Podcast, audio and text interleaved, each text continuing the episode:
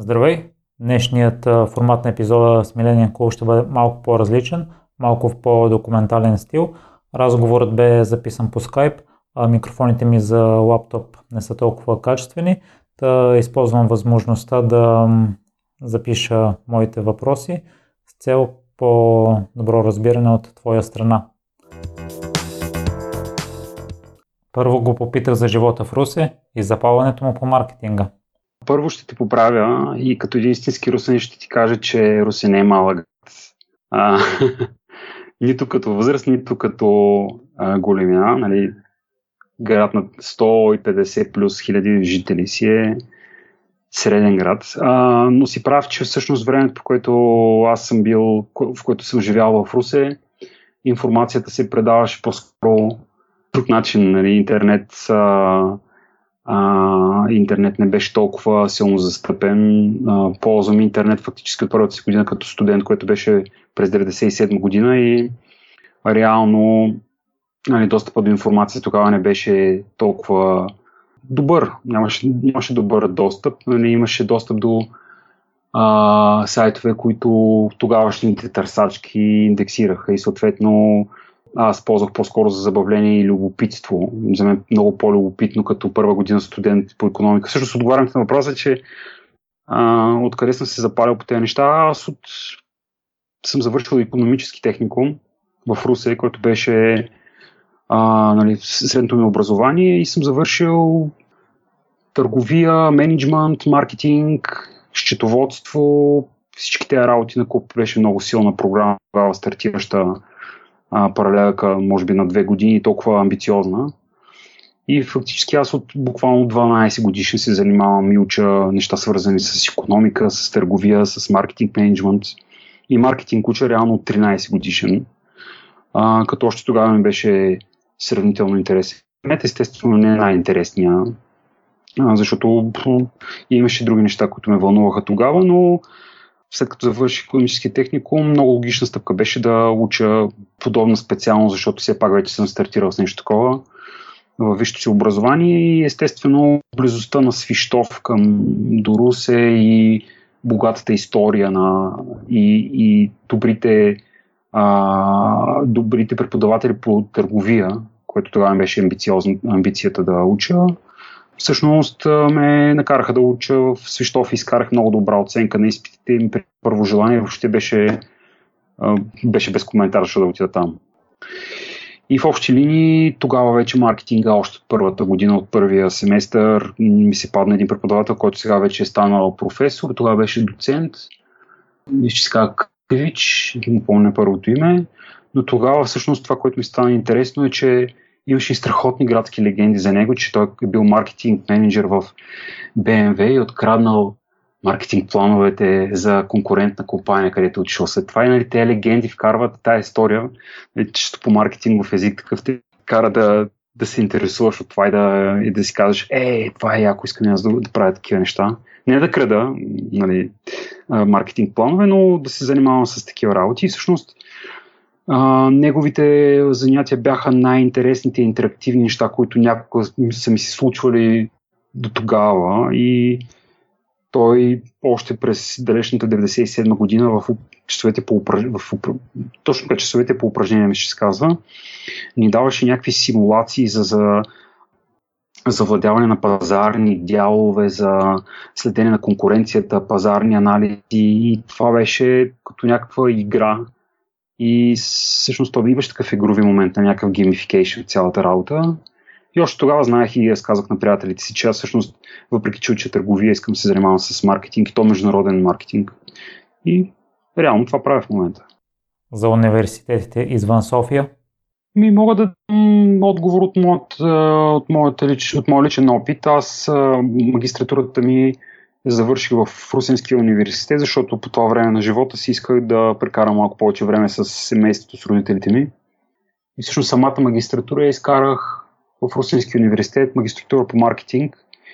И бих казал по-скоро, че съм доволен. Идваха лектори по, от, от, от УНСС, от Свищов и всъщност беше доста разнообразно, научих доста добри неща Има много критики и забележки към обучението, но мина очакванията ми, това искам да кажа, а, че Русенски университет е силен в а, по спомен бе, тогава беше силен в аграрните науки, в IT също имаше доста сила и някакси този факултет економически там, към който беше маркетинга, бяха амбициозни хора. И да, бих казал, че ще надмина очакванията. Uh, но не мога да го сравня с другите университети, т.е. нямам представа. За мен университета винаги е бил интернет. Тоест всички неща, които съм научил и прилагам в практиката, съм ги научил от ресурсите познания от разни компании, американски компании, като HubSpot, като SEMrush, Google. Всъщност те са ми университетът, който съм научил практическите неща. И ние това се опитваме да правим и в нашата компания, нали, под мое настояване, да не просто правим бизнес, а учим хората първо как да ползват продуктите ни, но това в контекста на по-голямото знание. Учим ги да, да разбират това, което в което в, да разбират пазара и, и науката, в която сме ние. И, и така, това е за университетите. И имам добри, добра обратна връзка за Американски университет, за Нов Български университет. Това е моята лична история с университетите. Кога осъзнал, че има талант за маркетинг? Ами, аз имам талант, музикален талант и фотографски талант, а в маркетинга просто съм инвестирал много усилия и това е. Тоест, нали, за мен маркетинга не е някакво изкуство, а, а по-скоро е професия и страст.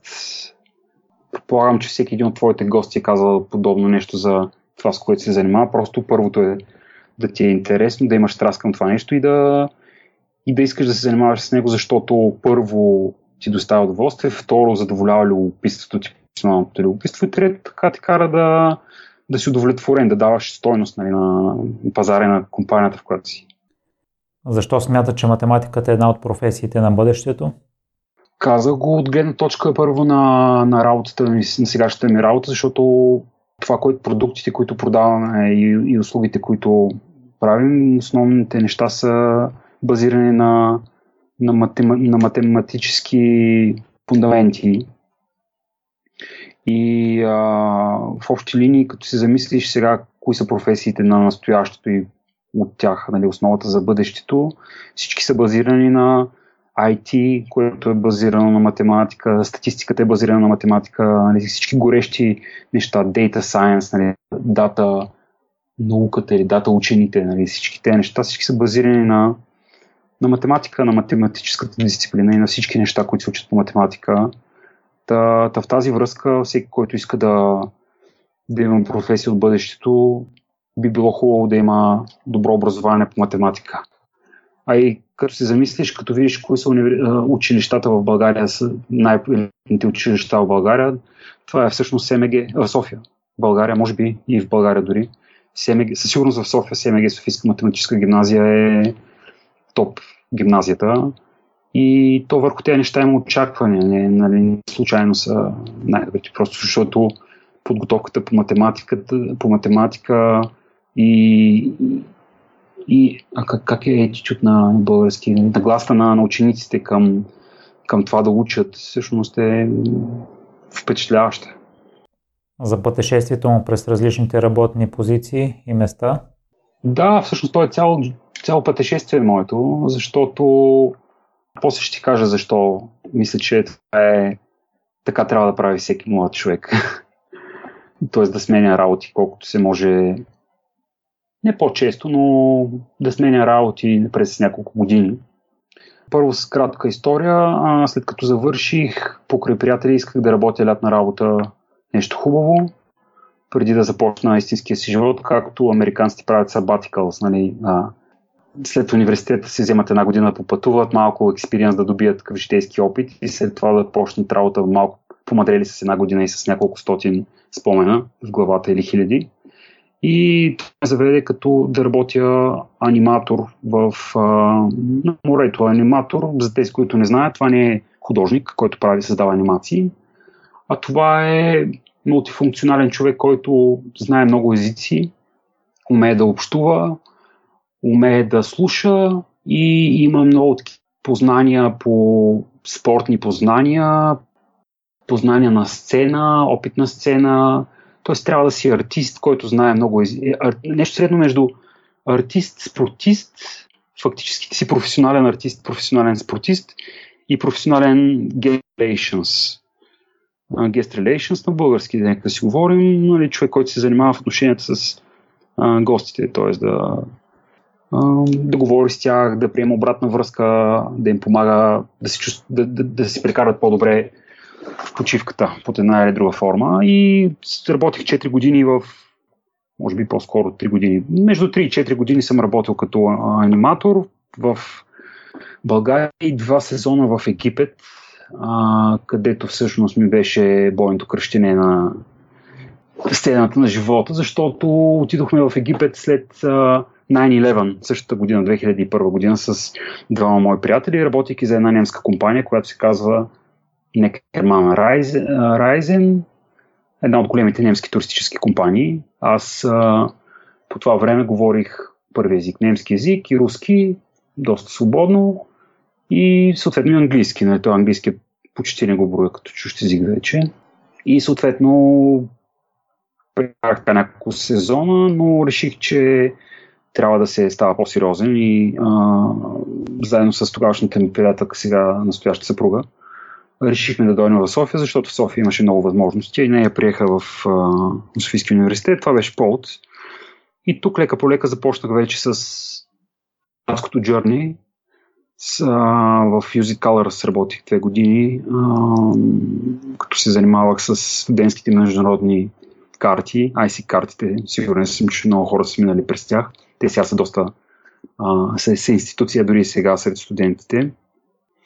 А, и след това се прехвърлих в медийния бизнес, съответно в Капитал, дневник, групата на Капитал на Дневник Икономедия, инвестор. След това ме взеха от инвестор. Всъщност, да, минах в а, една дигитална агенция, Mac Studio.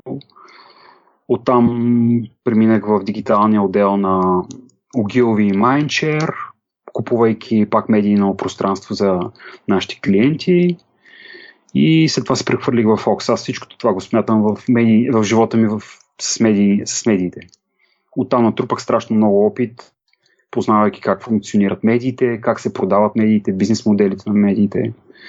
Познавам, тогава познавах, да си казва, целият пазар и всички ме познаваха мен, което е страхотно, нали, да познаваш, да знаеш всички играчи, да знаеш хората, които работят за тях, някакси като познаваш по-голяма част от пазара като хора и като как функционира, даваш друга стойност на компанията, на, на клиентите.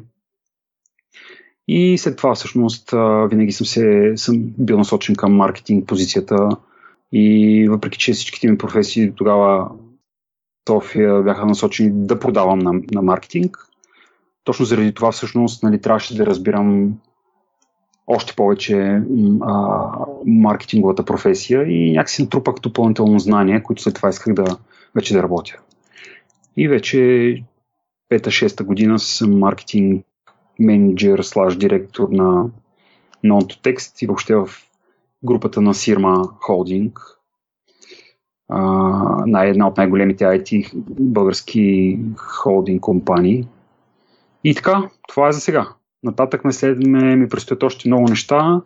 Защо смятам, че трябва да сменя професиите? Защото то има и официални такива а, изследвания, че човек сменя, за да е максимално ефективен и нали, да се развива в професионално, през 2-3 години, всъщност средния период на промяна на работа е 2-3 години. И така, това е нали, официално от Harvard Business Review. Не, мог, не мога да цитирам конкретна статия, аз обичам да цитирам конкретните източници, но ако има нужда от доказателства, ще я гугълна, ще я потърся. Аз като, като маркетинг човек, а, нали, референциите ги проследявам. Това е част от работа ми да, да ги проверя.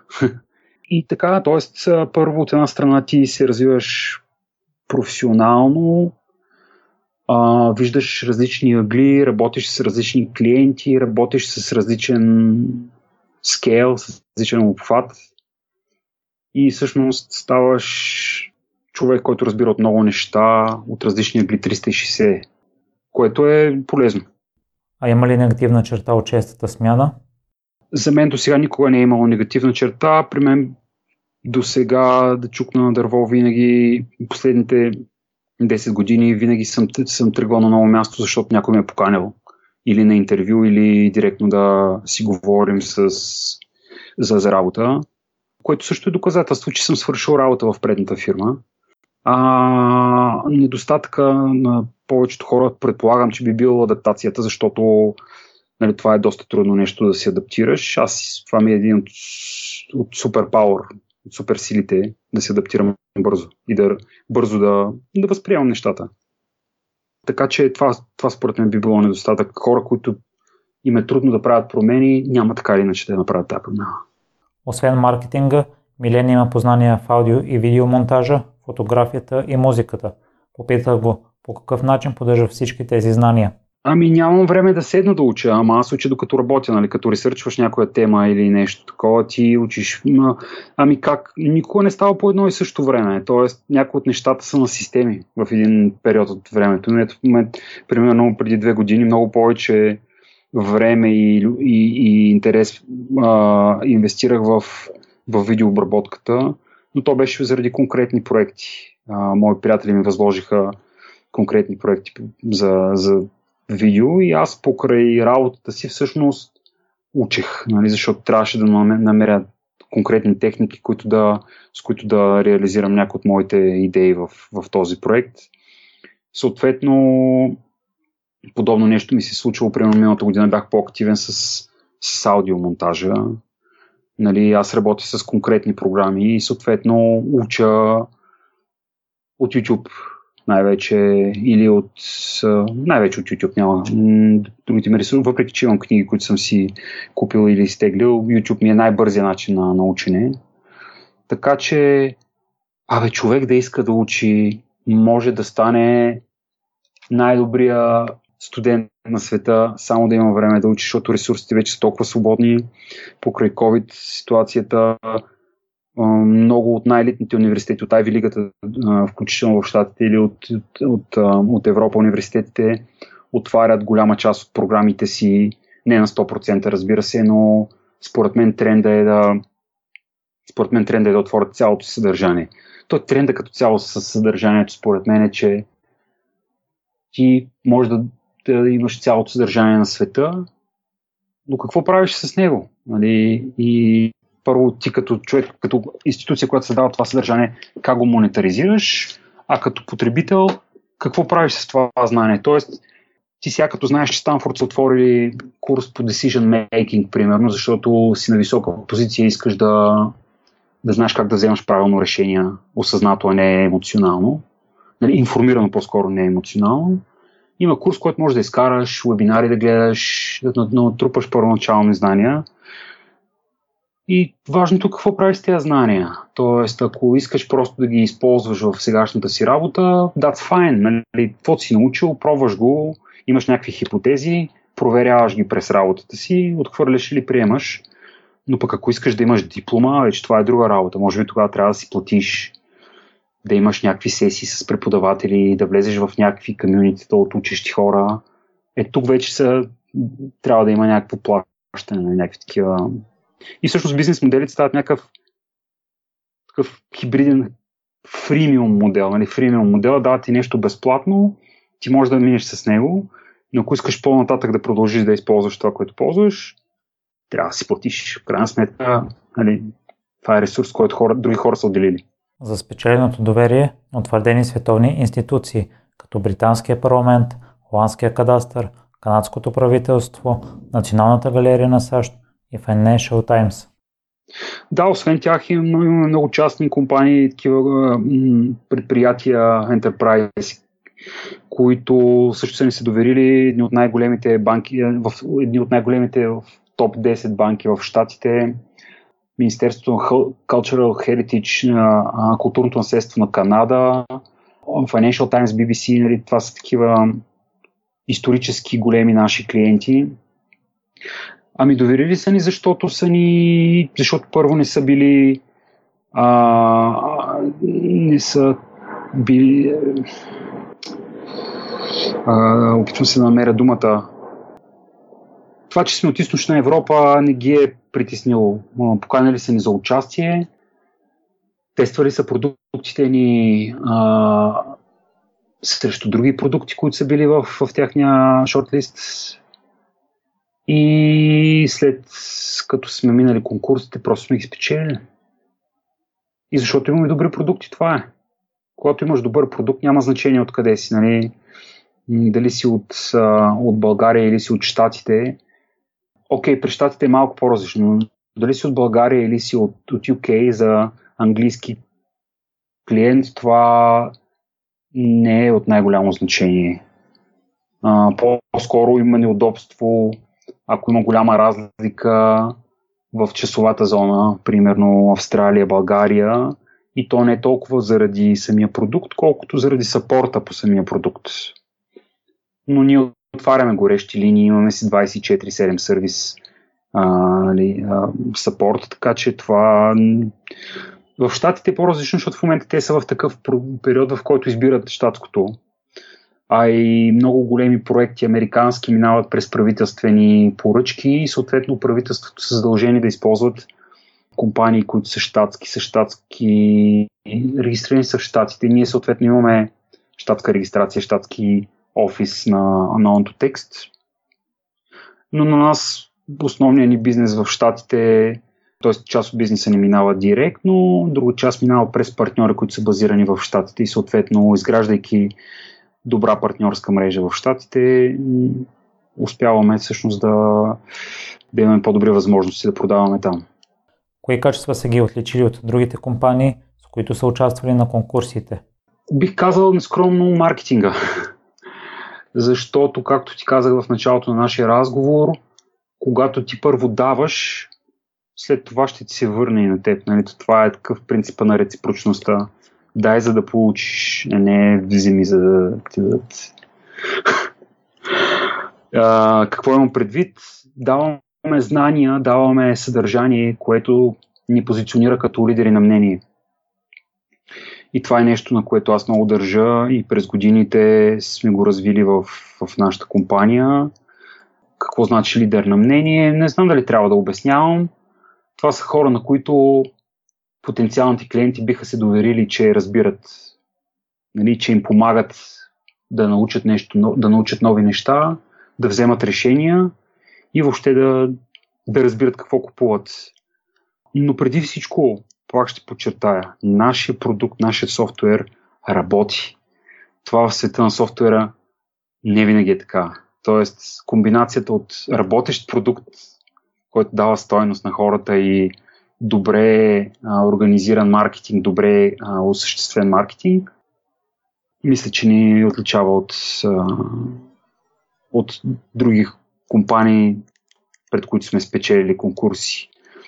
Има легенди в нашата компания, може и да са истина, просто не са били по времето, когато аз съм в компанията, че сме печелили конкурси, които са били провеждани заедно с IBM, с Google. Не знам дали в един същ конкурс или в различни, но нашите технологии така или иначе в различни сфери, на, в различни технологични и хоризонтални така индустрии, нали, се препокриваме и с IBM Cloud, нали, Watson в Watson частта и с Google.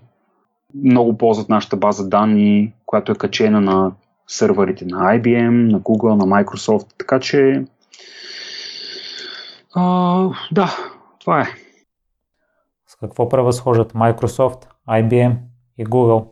Това, което казваме на клиентите и в което вярваме, всъщност, ги превъзхождаме в това, че сме по-гъвкави. Тоест, големите компании имат много голям скейл, обират част от риска, ако някой проект се провали, но не са гъвкави. Докато ние като малка компания по-скоро отделяме внимание на, на нуждите на клиента и никога няма да му кажем а, ти сега имаш тук едни по-специфични нужди, съжаляваме, обаче това е нашия продукт, ползвай го както в ограниченията, в които го вземаш. Ние, ние няма да кажем такова нещо, ще кажем добре, смятаме, че твоите изисквания са важни за нас, ти си важен клиент за нас, ще ти дадем най-добрия ресурс, технологичен синия ресурс, да ти помогнат и да ти доставят много по-голяма стоеност от това просто да си купиш една база данни или една платформа за управление на знанията. Това е. По какъв начин да използваме голямата база от данни? Ами не знам, аз мисля, че света върви изцяло в това да е data-driven. Поне маркетинга вече от няколко години е така. Да е data-driven. Ето ти казваш за колезенето, че е data-driven. Имаш данни, имаш трешхолди, които не трябва да, да, под които не трябва да падаш и базирано на това ти вземаш решение как да действаш. И това е окей. Okay. Обаче големите данни са много отвъд, отвъд нали, такива метрики. Големите данни всъщност 90% от големите данни са неструктурирани. Какво означава това? Разхвърляни. Разхвърляни от типа, например, да постоянно да мяташ в една стая някакви, някакви неща и после да не можеш да намериш нещо, което е най-отдолу. А, и всъщност, даже не 90%, по-голямата част от, от Big Data е а, неструктурирана, вътре влизат имейли, апдейти в социалните мрежи, а, вътрешна външна комуникация в а, вътрешни комуникационни мрежи, SharePoint-ове, Skype и всякакви такива неща, а, менюали за, за работа с конкретни машини, а, данни, които ти подават някакви джвъчки, някакви платчици в автоматизационните мрежи на сгради и такива неща. А всъщност голямата работа е ти да успееш да ги максимално да ги интегрираш. Нали? Няма идеален свят, в който интегрираш всичко по перфектен начин, но да вземеш максимум от да интегрираш тези данни и да можеш да ги вкараш в една система, от която да, да, да вземаш това знание. А, не знам дали успявам да го обясня, по-скоро би го обяснил последния начин. Управлението на знание го все едно е някой ученик, който учи факти, факти, факти, натрупва от тук, от там, научава някакви неща, но не може да прави изводи.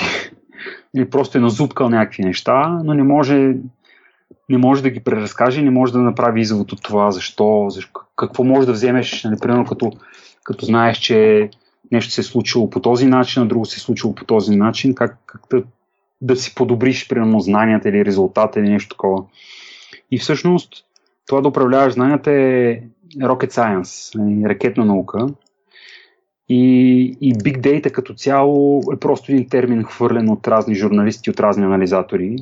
Отвъд Big Data всъщност стоят знанията, които ти трябва да, които тази Big Data би, би могла да ти даде. И всъщност в момента има едно Big Data замърсяване, вътрешно и външно, нали, обществено, публично и вътрешно в компаниите. И това проблема, който ние се опитваме да решим в текст, е да свържем вътрешните знания от неструктуриране, да направим максимално тях да ги структурираме и да ги свържим с външното знание, като Википедия, като публични регистри от различни държавни организации и някакси свързвайки, свързвайки всички тези неща, ти като компания, свързвайки вътрешното знание с общественото, с публичното, отворените данни, тогава вече имаш Big Data, която работи за теб. И всъщност, сега ще се опитам да импровизирам върху това с колезненето. Ако ти имаш на, на твоята машинка, на колелото ти, освен че имаш ни трешхолди, ти даде и предикшн, а, че можеш да станеш първи, а ако минеш от тази страна на хълма с, такъв, с такива километри и си почиваш по надолнище или въртиш педалите здраво по надолнище с еди каква си скорост, ти имаш малко, по-добри, малко по-добро а, използване на тези big data. Импровизирах, може би не е най-доброто, сигурно ще ми се смеят слушалителите, нали, но а, опитвам се просто да обясня, че big data хвърляне е така и нищо. Аз като, а, като човек, който като работих в Mindshare, а, много пъти, когато сме ходили на конкурси при клиенти да ги печелим, нали, вадех трендове, които са от различни важни източници и един от трендовете още 2014-15, когато ходихме на конкурси при клиенти, беше Big Data. И нито аз, нито клиентите осъзнавахме всъщност какво стои за тази Big Data. Еми, преди малко го казах, надявам се да съм го обяснил по-добре.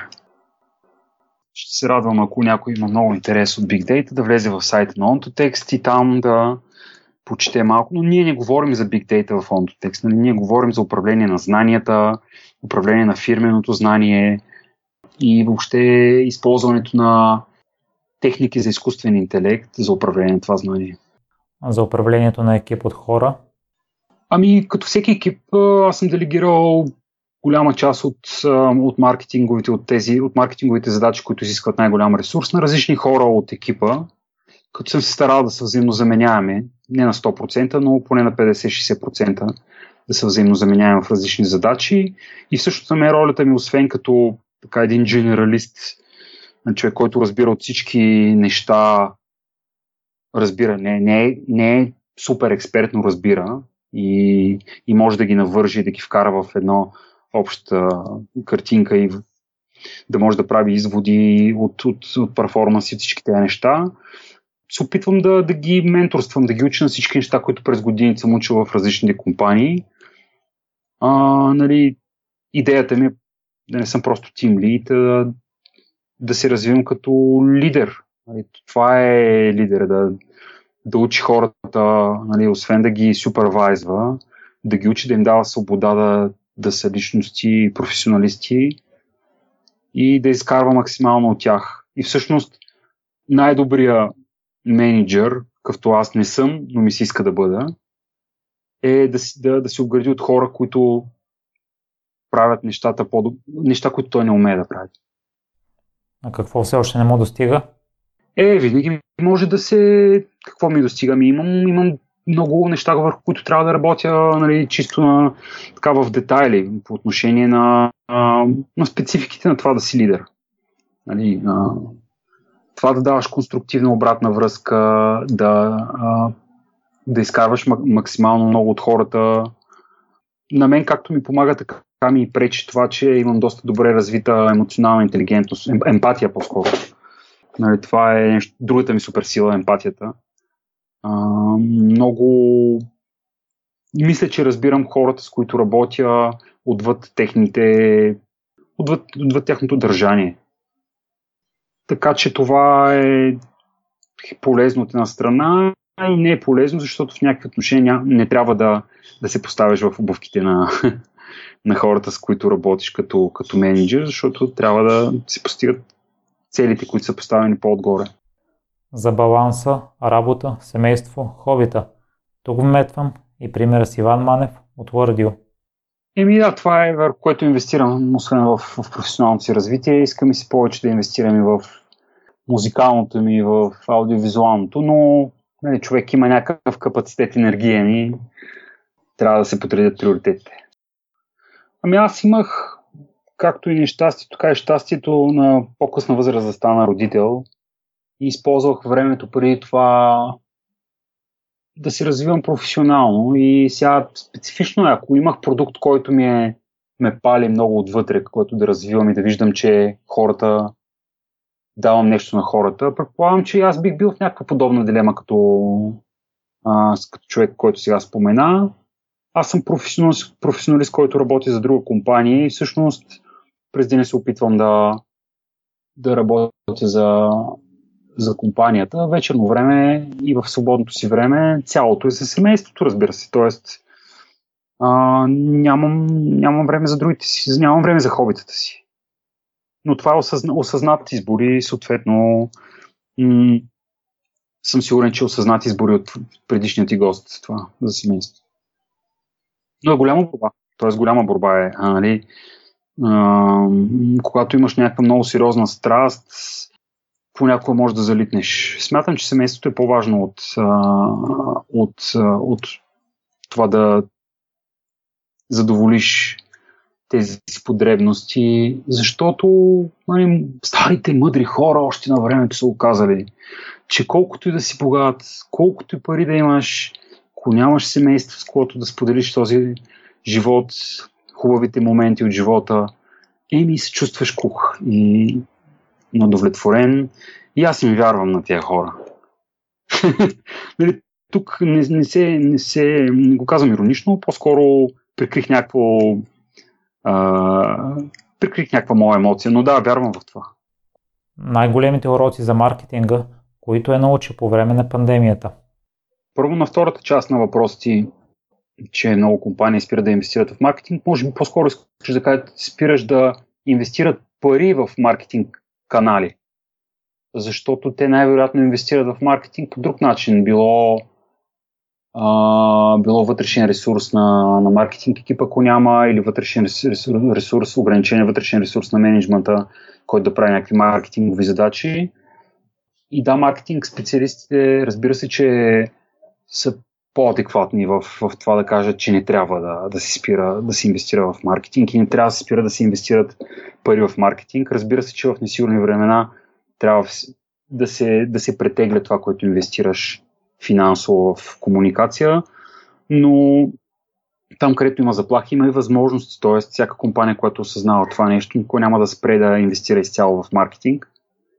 А, със сигурност много бизнеси, които, са, които разчитат на, на маркетинговите разходи, са пострадали. А, за мен трендовете са, че това, което през последните 10 години нали, тази диджитал трансформация с по-бавни темпове се развиваше, тук за последните 6 месеца е скочила с сини темпове от няколко години.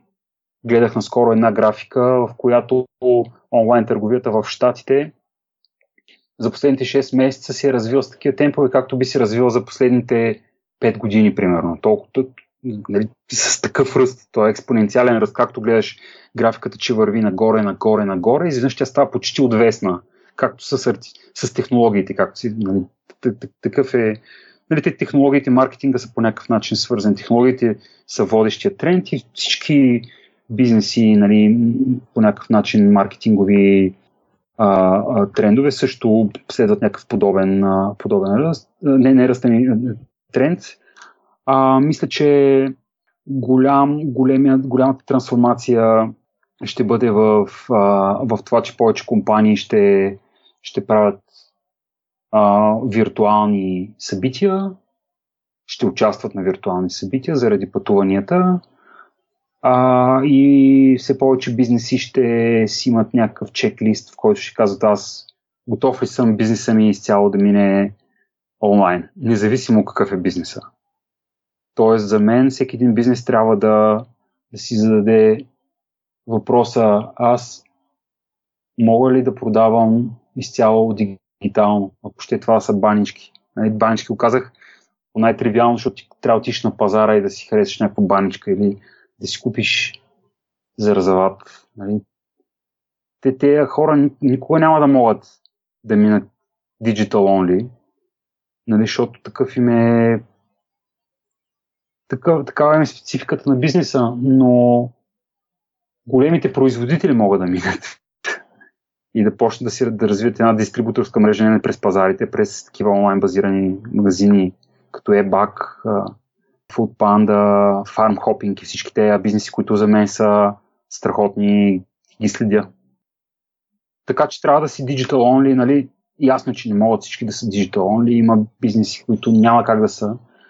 Ама ако си направят упражненията, могат да станат много, много диджитал. Защото този тренд с, с COVID няма. До края на следващата година въобще никой не говори за, за премахване на ограниченията. Нали? Нашата компания до края на годината сигурно сме, ще работим от вкъщи. Не на 100%. Имаме квота, която може да ходи в, в офиса. Но има големи компании, такива големи като Twitter, VMware, Google, които в неофициални разговори са им казали, хора имате предвид, че най-вероятно до края на следващата година ще си работите от вкъщи. И те хора са си диджитал. So, и има и много други трендове, нали, ако зуминем, а, които ще се развият все повече и повече. А, но смятам, че онлайн търговията и комърса просто ще, ще бъде с много, много, много големи ръстове. Какво значи много, много?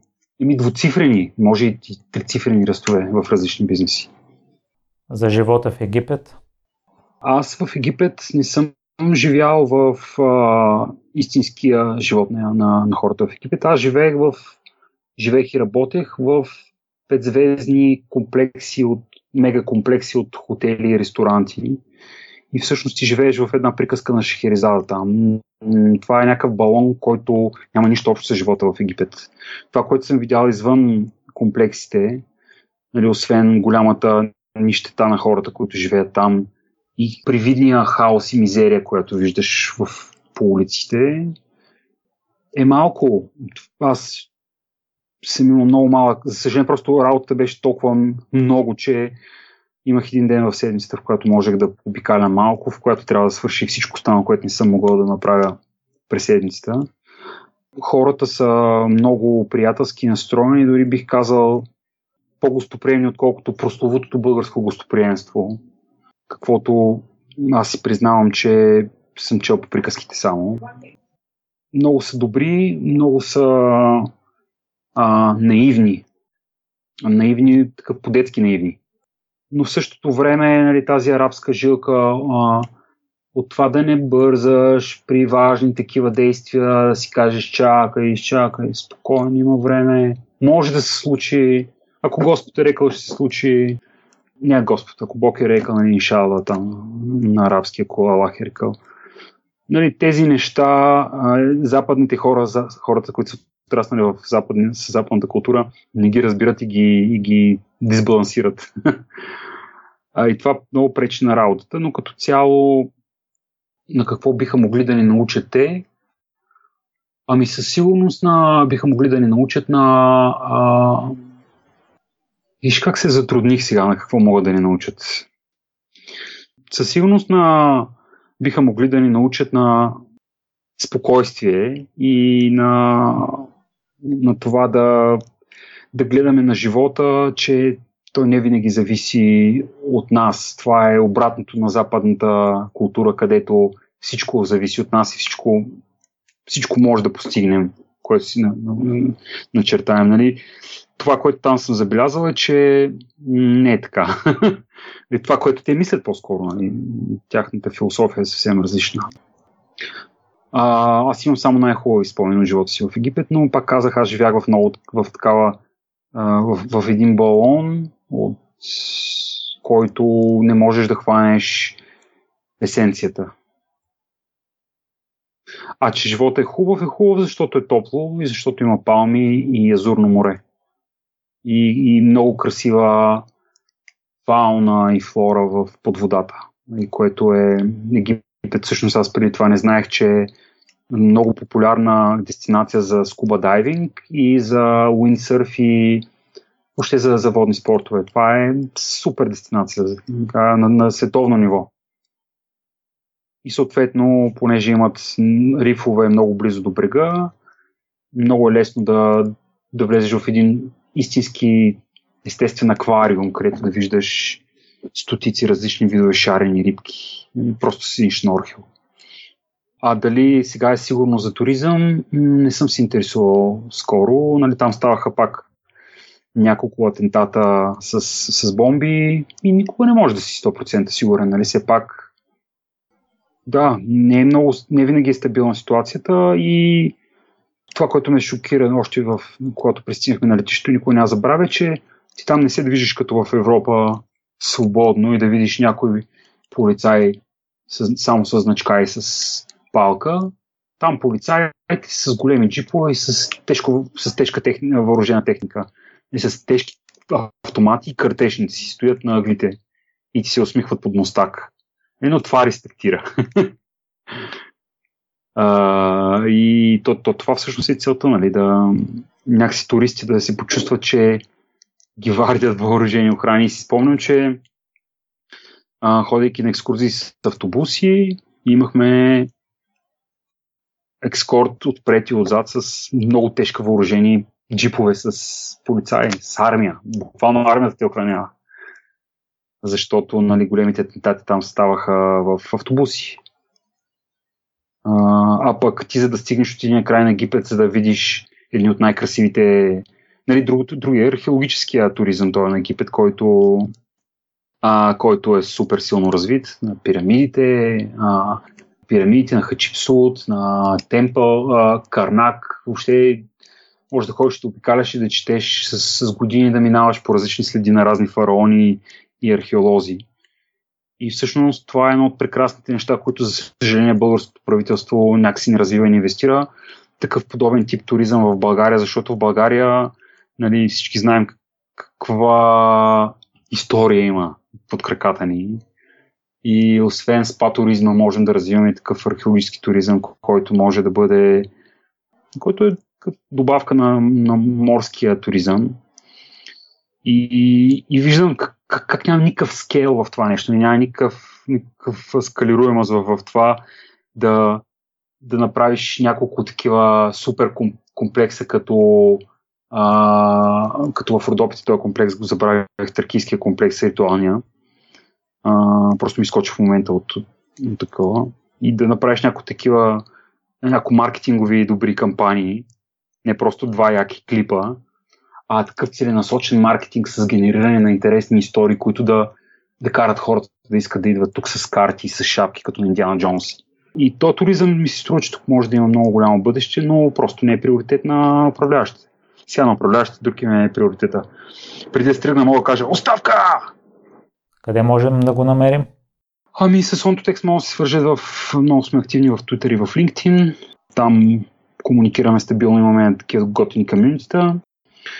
Имаме понякога обяви за работа, не е много, защото сме малка компания, но ако някой се интересува от обяви за работа, може да провери на сайта. За мен, аз къде съм най-активен? Най-активен съм в LinkedIn, може би. Facebook за мен е зона, в която предпочитам да, да, да бъде само за по-тесен кръг от хора, докато LinkedIn е мястото, в което нали, е, е така, началната, началната точка, с която хора, всички хора могат да ме намерят. Аз съм, разбира се, много активен и там, така че ако някой има интерес към, към маркетинг или иска да си правим група, рок група, може да ми пише там. В какво се е провалял? Провалял съм се в... А... Ами аз имам страх от провал. И всъщност това е това е нещо, което се опитвам да уча децата си да нямат страх от провал. За съжаление, гледайки дъщеричката ми, тя е същата. А, страхува се да, се да, да се проваля и да прави грешки. Провалял съм се в а, това да казвам не в ситуации, в които е трябвало да кажа не. Просто аз съм yes man, а, като филма с Джим Кери и ще yes културата ми идва по, по-лесно така че съм си провалял да кажа не на предложения, които е трябвало да откажа. А, и след това, нали, съответно, под една или друга форма страдам. Какви други... Такива големи фейлове не съм правил, но пак, е, пак още веднъж казвам, бих окружил дъщерите ми да, да пробват и да не се страхуват от провал. Защото провала на когато си млад и нямаш много загубене, всъщност е един урок. И мисля, че повечето от слушателите на, на това подкаст вярват в това също. Първи за първи път го чух преди много години, когато един предприемач каза You have to fail in order to succeed. Succeed не е нужно да стане, да означава задължително да си богат, успешен и известен. Да успееш понякога означава да надскочиш себе си и страховете си.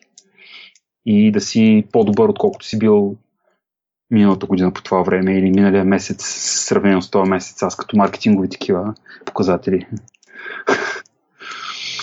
така че а, малко общо може би ти отговорих на въпроса, но това е такъв отговор, който бих, бих ти дал.